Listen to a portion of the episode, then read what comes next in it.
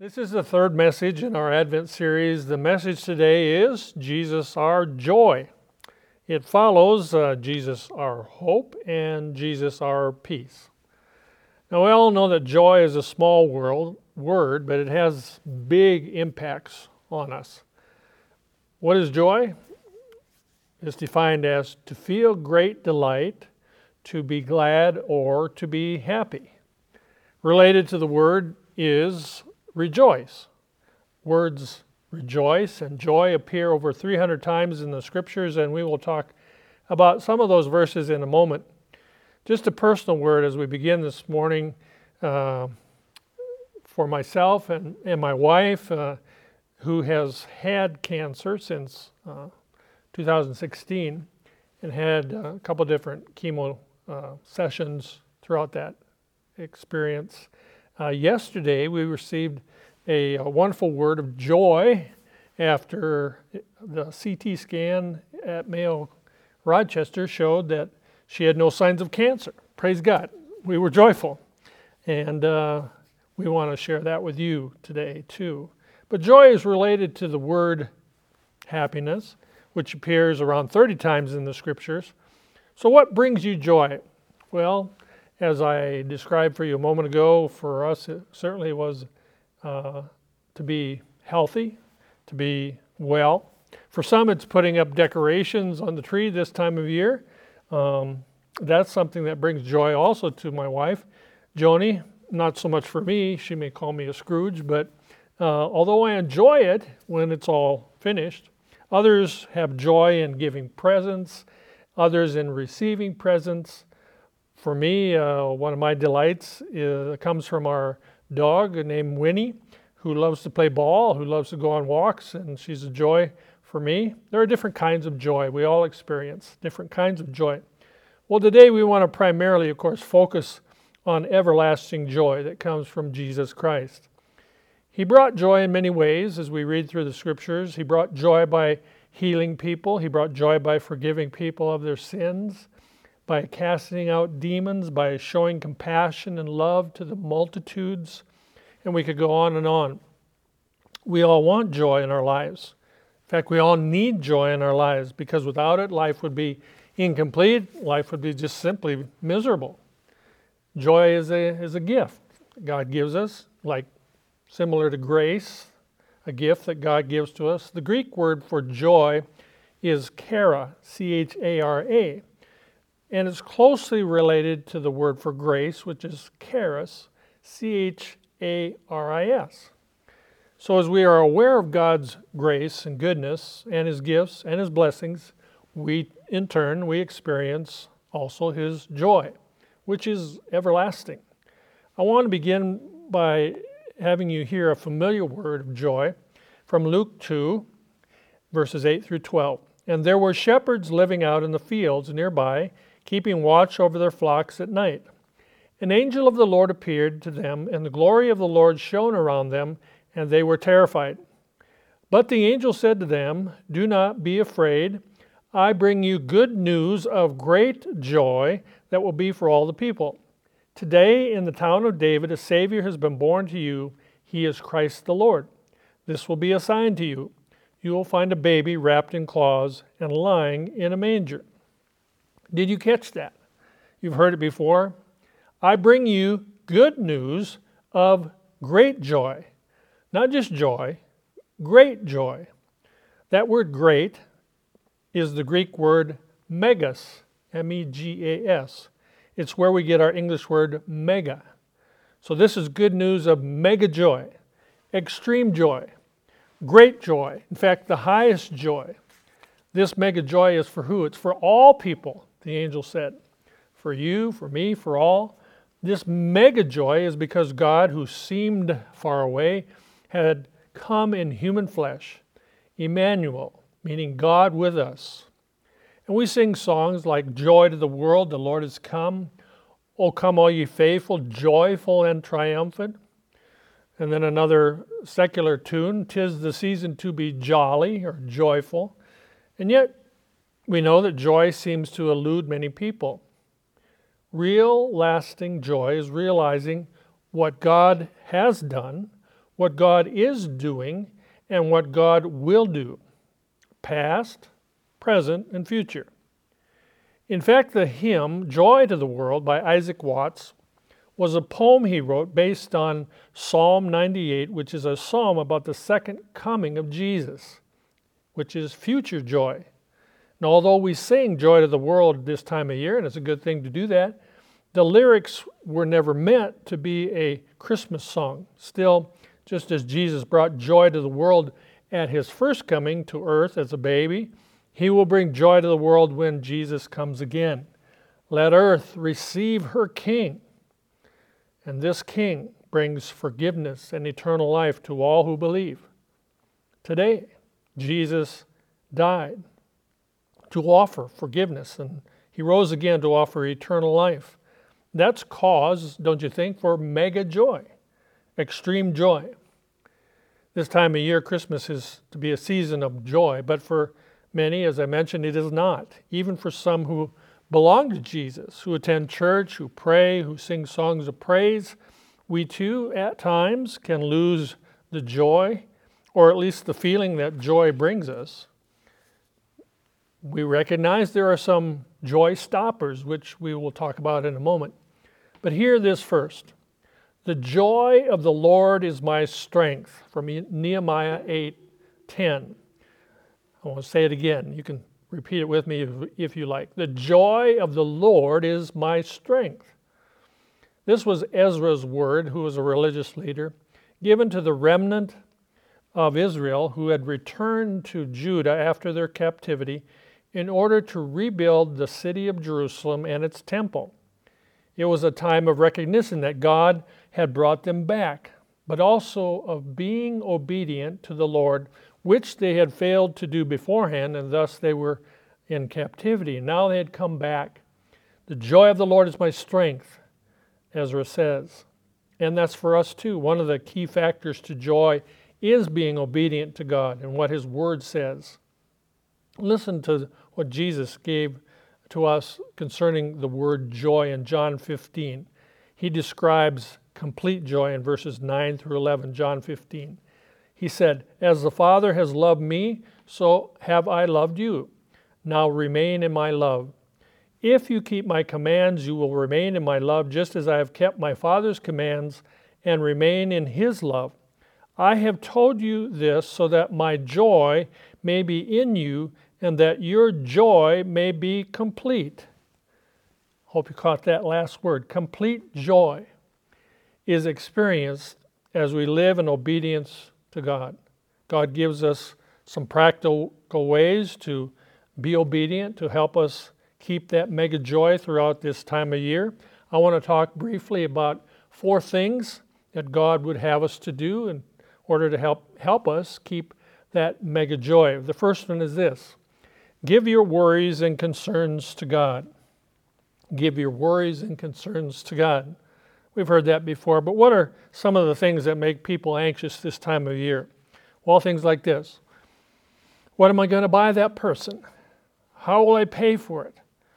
What if they get me a gift and I don't get them one? How am I going to get everything done? Is it safe to travel? Even to go see my loved ones? How will I stay healthy? Worry can be a joy stopper and is a joy stopper for many. Not only, of course, during Christmas time, but all, all year long, all, all year long. It's hard to be joyful when you're stressed out or worried or discouraged. Worry really asks the question, what if, and answering that what if in a negative way. Worry is stewing without doing. The word worry in the Greek is made up of two words that mean this to divide the mind. Worry divides the mind between what's positive and negative, those being negative, damaging thoughts. Our English word, worry, means to choke or to strangle. That's not good. Not at all, of course. Worry chokes out our joy. Worry is probably the least productive thing that we ever do, and yet yet we do it anyway. I like what former pro baseball player Mickey Rivers, who played for the Texas Rangers and other teams, uh, shared concerning his philosophy on worry. Here's what he said He said, Ain't no sense worrying about things you got control over, because if you got control over them, ain't no sense worrying. And there ain't no sense worrying about things you got no control over either, because if you got no control over them, ain't no sense worrying. You got that? That's pretty solid stuff, but I think it boils down to what Jesus said in Matthew 6.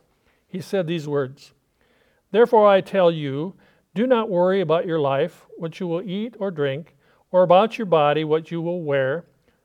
Is not life more important than food, and the body more important than clothes? Who of you, by worrying, can add a single hour to his life? Therefore, do not worry about tomorrow, for tomorrow will worry about itself. Each day has enough trouble of its own. Matthew 6, various verses. Because of the ill effects of worry, Jesus tells us not to worry about those things that God, after all, promises to supply all our needs. Worry can damage our health. It can cause the object of our worry to consume our thoughts. It can disrupt our productivity. It can negatively affect the way we treat one another. And it can reduce our ability to trust in God. Why should we worry? It doesn't make sense, does it? We ought to be concerned. That's a good word, I suppose. But worry, no. Worry immobilizes, but concern moves us to some action. For example, planning for tomorrow is time well spent. But as Jesus says, worrying about tomorrow is time that is wasted. The Bible goes on to say in Philippians 4, as it talks about the, the words joy and worry, it says this in Philippians 4 4 through 7. Rejoice in the Lord always. I will say it again rejoice. Let your gentleness be evident to all. The Lord is near. Do not be anxious about anything, but in everything, by prayer and petition, with thanksgiving, present your requests to God. And the peace of God, which passes understanding, will guard your hearts and your minds in Christ Jesus. Philippians 4 4 to 7. It's not a coincidence here that Paul talks about rejoicing and worry in the same context. If you are ever going to be able to rejoice always, as it says, rejoice always, again I say rejoice, you must learn how to really overcome worry in your life. Paul says the key is to give every anxiety over to God, to pray, to seek His help, to trust Him, to give your worries over to Him, will help keep that joy alive in your life. Peter said this way Cast all your cares upon the Lord, for he cares for you. And so we give them over to God. That was from 1 Peter 5, verse 7. Let's move along. Another way to keep mega joy in our life is by refusing to focus on what you don't have. That should be obvious. In other words, be content. Hebrews 13:5. Keep your lives free from the love of money and be content with what you have because God has said, Never will I leave you, never will I forsake you. Have you ever said something like this or thought something like this? I wish I had more money to buy gifts, or I wish I could go south for the winter, or if I had a house like those people, I'd be happy too. Or I wish my family was more like theirs, or I wish my marriage was like theirs. Listen, you will not always be able to give or receive all you want. Your families aren't perfect. At times, loved ones will leave us and go home to be with Jesus. These things should not be allowed to affect, however, our joy. The true meaning of Christmas is never and can be never taken away, for Jesus is the same yesterday, today, and forever no matter what we go through. It's only when you make, for example, this time of year, Christmas, something that w- it was not intended to be, that this uh, can be a joy stopper. If you refuse to focus on what you don't have and bless the Lord for what you do have and what He's given you and His blessings, your joy should remain full. Another way to keep mega joy is to have time for rest. Yes, rest. Rest is a good thing. The words of Job 9:25 describe the lives of many during this time of year. He said this, "My days are swifter than a runner; they fly away without a glimpse of joy." We know people do a lot of running here and there, especially during this season of Christmas, although this year not as much because of COVID 19. But depending on your situation, you may have malls to conquer and presents to buy and traffic to battle and programs to attend and food to prepare and cards to send and decorations to hang and parties to go to. Again, not so much maybe this time of year, but uh, it does happen. People become stressed out. Their lives are out of balance. They're unrested. And because of that, it makes them what? Makes them grumpy, to say the least. Sometimes actually mean. That's why we need rest. Rest is so important that God, God Himself made that an, uh, made Himself as uh, as an example to us. When He created the world, the Bible says it took six days, and on the seventh day, what did He do? God rested. Was God tired? No, God does not get tired. God was modeling an important principle of our lives that we all need a scheduled time of rest. God didn't need it, but He set us an example.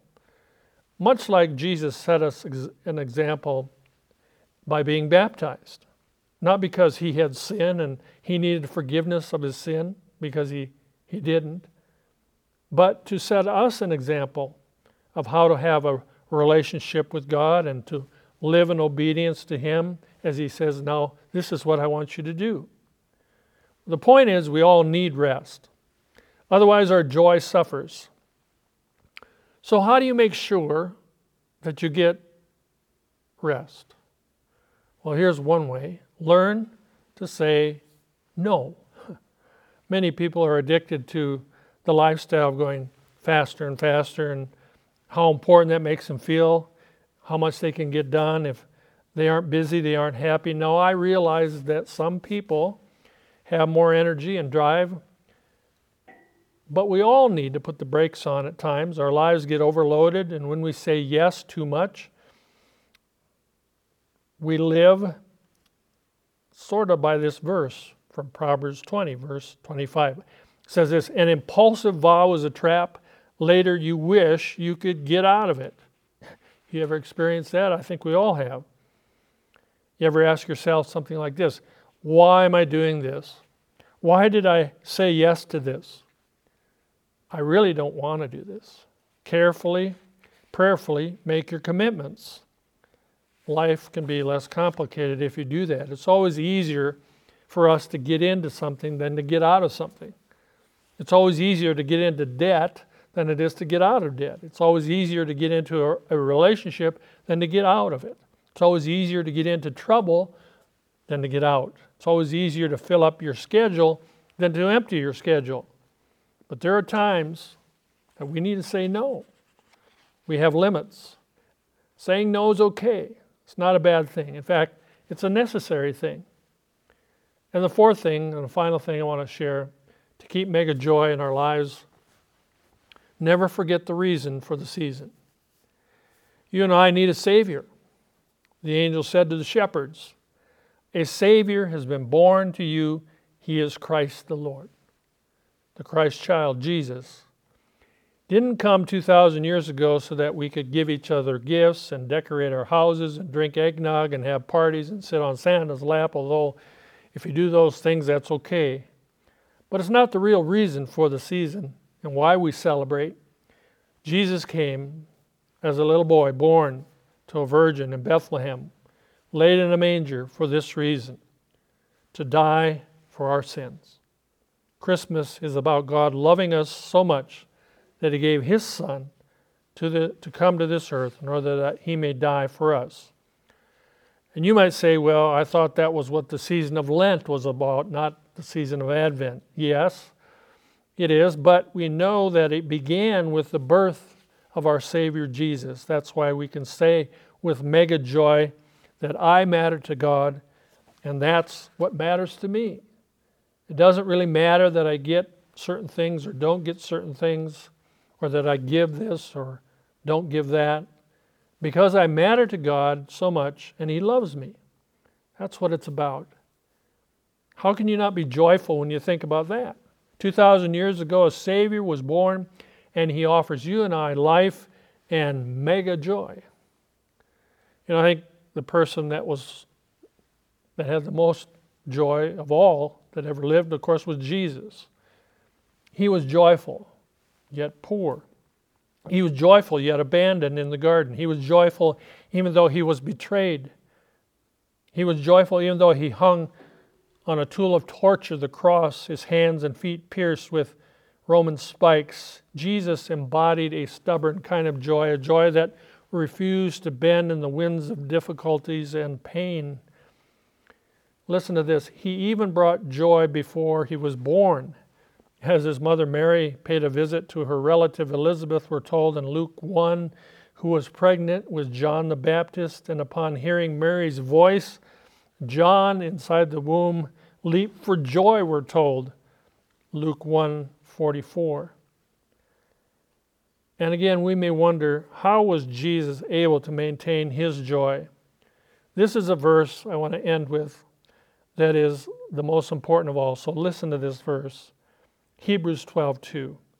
Let us fix our eyes on Jesus, the author and perfecter of our faith, who for the joy set before him endured the cross, scorning its shame, and sat down at the right hand of the throne of God. Did you hear that? It does not make sense, does it, for Jesus to have joy on the cross. But Jesus knew that in order for us, you and I, to have mega joy in the promise of life everlasting, that He would have to endure the cross and die for us. He knew the future joy that would be His as He would rise again from the dead, and it would be ours one day too, as we too will rise and be with Jesus forever. There is a present joy, the good news of great joy that a Savior has come, and there's also a future joy planned for all who love Jesus. And here's a verse that describes both present joy and future joy 1 John 3 2. Dear friends, now we are children of God. Present. Now we are children of God. And what we will be, future, what we will be has not yet been made known, but we know that when He, being Jesus, appears, comes again, we shall be like Him, for we shall see Him as He is. Let me just share that again. Dear friends, now we are children of God, and what we will be has not yet been made known, but we know that when He appears, we shall be like Him, for we shall see Him as He is. That's why we celebrate. Mega joy has come to us in the birth and death and resurrection of our Savior Jesus, and the gift He offers us is life everlasting as we surrender our hearts and lives to Him. Jesus is Emmanuel, God with us, our joy, and gives to us mega joy. Receive Him and rejoice. Shall we pray? Joy to the world, the Lord has come. Let earth receive her King. Jesus, you are our mega joy. You came to this world to give your life, to die, and then to rise again. And by doing so, you promise us forgiveness and eternal life in you. May we receive you as a child receives a gift. You are our gift of joy. Thank you. In Jesus' name we pray. Amen.